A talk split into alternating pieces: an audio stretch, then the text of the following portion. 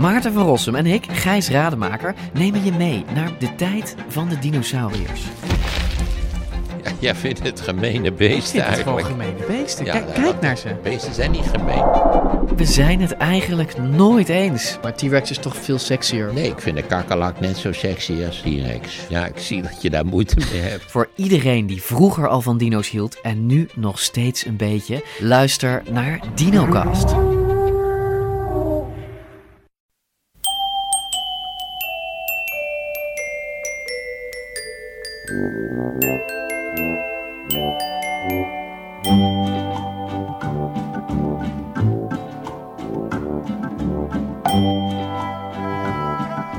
Welkom bij aflevering 187 van de Echt Gebeurd podcast, waarin waargebeurde verhalen worden verteld door de mensen die ze zelf hebben meegemaakt. Op deze donderdag voor carnaval een toepasselijk verhaal van Stefan Verhaag, verteld tijdens een verhalenmiddag rond het thema fiasco.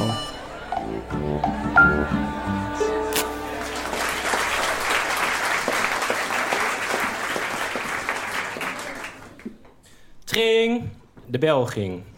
Ik was bij mijn ouders. Eh, even een beetje context. Ik was, nee, ik was toen nog 18. Ik had net mijn eindexamen VWO gedaan. En mijn ouders wonen in Broekum, dat ligt in Zuid-Limburg. Broekum was zeg maar altijd een moeras naast Valkenburg aan de Gul. Dat is een pittoresk toeristisch plaatsje. En daar woonden mijn ouders en de, eh, de bel ging. En ik deed open. En wie stond daar? Voor de deur, daar stond Patrick. Ik had Patrick al ongeveer zes jaar niet meer gezien. Dus eigenlijk mijn hele middelbare schoolperiode. En Patrick was zeg maar mijn beste vriend van de lagere school altijd geweest. En we hadden een soort functionele vriendschap. Want op de lagere school waren we allebei een beetje ja, dik, zeg maar. En dat had ons een beetje naar elkaar toe gedreven. En nou ja, opeens na zes jaar stond hij daar weer.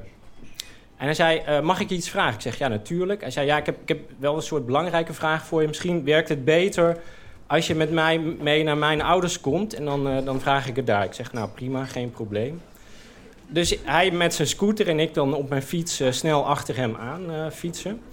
Nog meer een beetje context. Ik woonde dan in, in Broekum onder het spoor. En hij in Broekum boven het spoor. En een beetje, ja, zeg maar, onder het spoor is dan Amsterdam-Zuid als je het vertaalt naar Amsterdam. En Broekum boven het spoor meer Amsterdam-Noord. Dus ik kwam daar bij zijn ouders hijgend aan. En eh, de hele familie zat klaar. Patrick had nog twee oudere broers en een oudere zus. Hij was een soort nakomertje. Zaten allemaal klaar op de bank en zijn ouders zaten er ook bij. Dus ik dacht, nou jeetje, wat een, eh, wat een toestand. Wat, wat gaat hij nou vragen? Zijn vader zei, nou Patrick, eh, vertel het maar. En nou ja, Patrick vertelde dan van, ja, ik, ik word prins. Bij, bij de carnavalsvereniging, ik word prins. Ik zeg, nou, leuk, proficiat, gefeliciteerd. En eh, ik zeg, nou, heb je dan ook een prinses? Nou ja, en die had hij dan dus niet. En ehm, normaal als je prins bent, prins carnaval, dan heb je dus een prinses. Nou, en toen zeiden ze, nou, eh, nou Patrick, vraag het dan maar. Nou ja, wil jij dan, wil jij dan mijn minister worden? Nou ja, ik moest daar even over nadenken. Ik had eigenlijk ja, ik, ik zeg, ja, ik weet eigenlijk niet zo goed wat het inhoudt. Moet ik dan nog dingen kunnen of dingen doen? Of Kost het dan geld of zo? Nou ja, nee, dat, ik hoefde niks te kunnen. Ik hoefde ook niet echt iets te doen. En het kost ook helemaal geen geld. Hij zei, weet je wat, de carnavalsvereniging die regelt alles voor je. En het belangrijkste wat je, wat is dat... Nou, af en toe moet die prins gaan plassen, zeg maar. En hij heeft ook een, een soort scepter. En dan moet jij die vasthouden, want het is heel belangrijk... dat andere carnavalsverenigingen dan niet de scepter van de prins eh, jatten.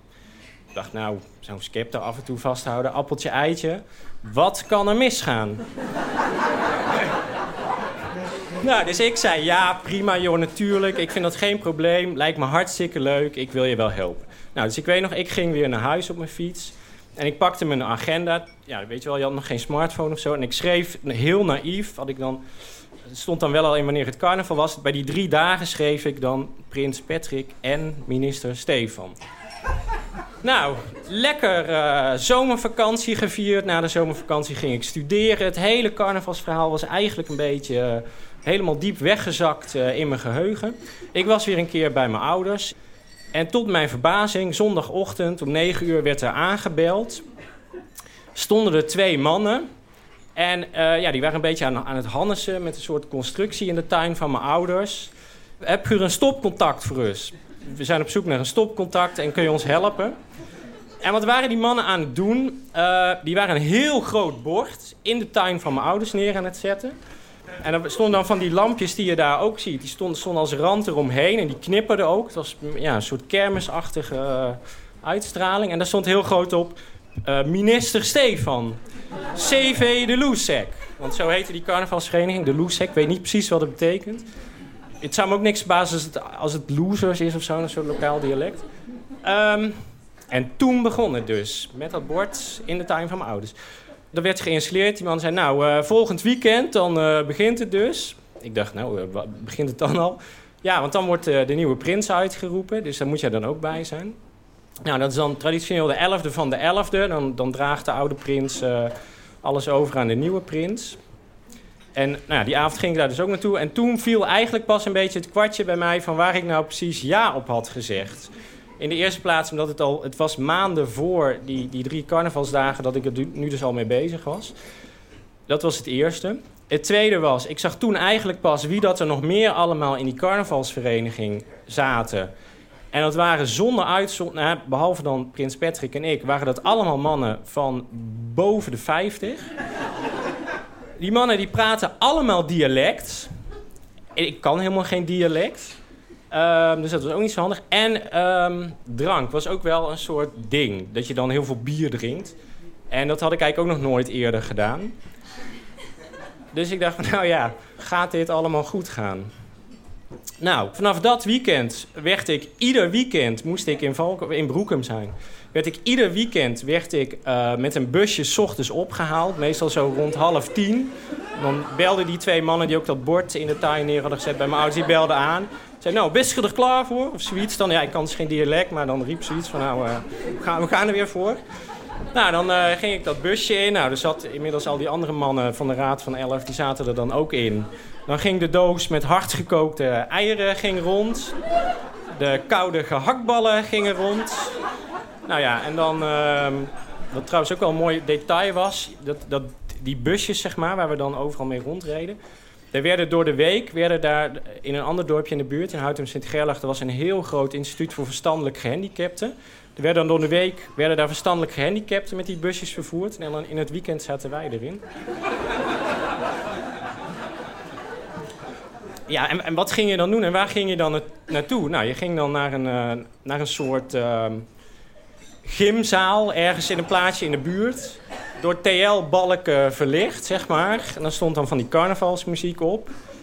En daar ging je dan carnaval vieren met alle andere carnavalsverenigingen. En uh, ik dacht van, ja, weet je wel, misschien wordt die scepter nog gestolen of zo. Gebeurt er nog wat?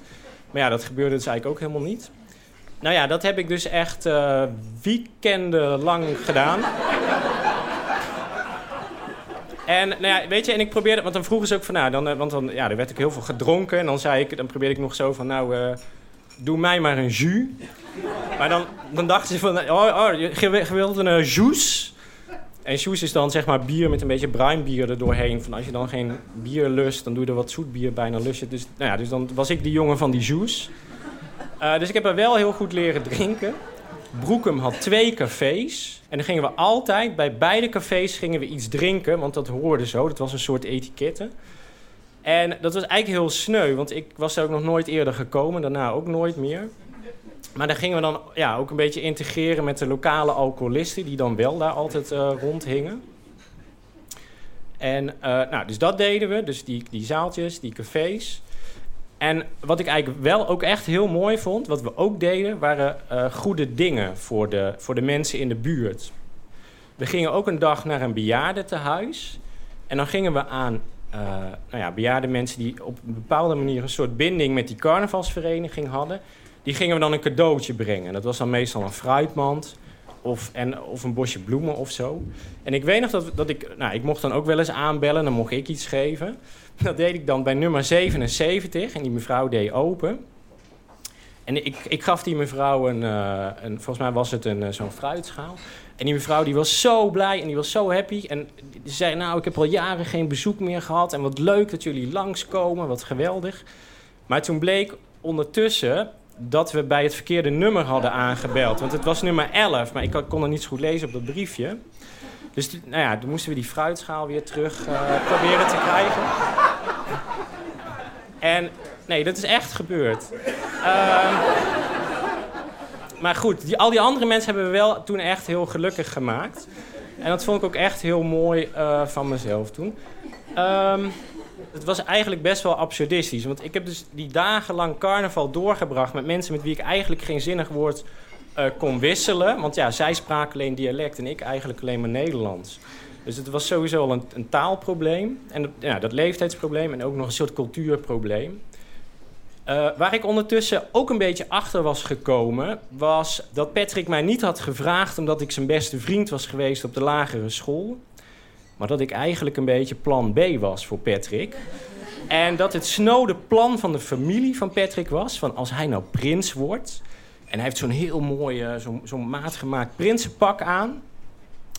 Uh, dat hij er dan vast woest aantrekkelijk uitziet, want hij had geen vriendin. En dat hij dan wel aan de vriendin zou komen. En dat ik daar dan maar als een soort joker naast mocht huppelen. Om misschien om het contrast wat groter te maken. Ik weet het niet. Ik had ook, hij had dan zo'n heel mooi prinsenpak. En ik had een beetje zo'n verlopen, net iets te groot colbertje. Waar dan twee, ja, dat heette dan epauletten. Die waren er zo'n beetje plomp opgenaaid. En ik had dan een hele een, een muts met een soort witte plumeau erop, met van die veren. Dus ja, misschien was ik, ik ja, nou ja, het is, het is uiteindelijk allemaal goed gekomen. Ik heb het overleefd. En wat heb ik er nou van geleerd?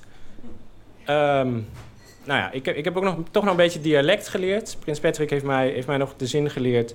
Tien schoen rode roers met zwartbrood. Nou, betekent, ja, ik, ik weet ook niet wat het betekent, maar het klinkt wel heel stoer dat je dat kan zeggen. Um, wat heb ik nog geleerd? Nou ja, dat, dat carnaval gewoon niet voor mij in de wieg is gelegd. En als laatste, dat uh, als er tegenwoordig weer mensen bij mij aan de deur aanbellen, dat, uh, dan zeg ik altijd van iedereen mag mij altijd alles vragen. Dus, dus vraag maar wat je vraag is. Maar ik zeg er wel nu van tevoren bij, ik mag ook altijd nee zeggen. Dus uh, nou ja, dat was mijn verhaal.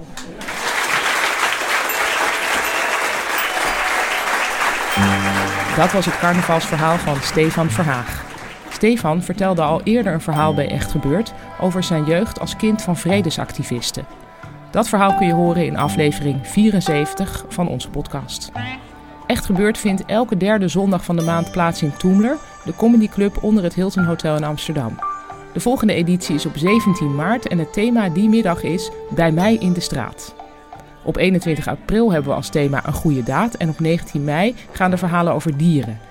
Heb jij een verhaal dat bij deze thema's past of ken je iemand met een geschikt verhaal? Neem dan contact met ons op via onze website. Dat is www.echtgebeurd.net.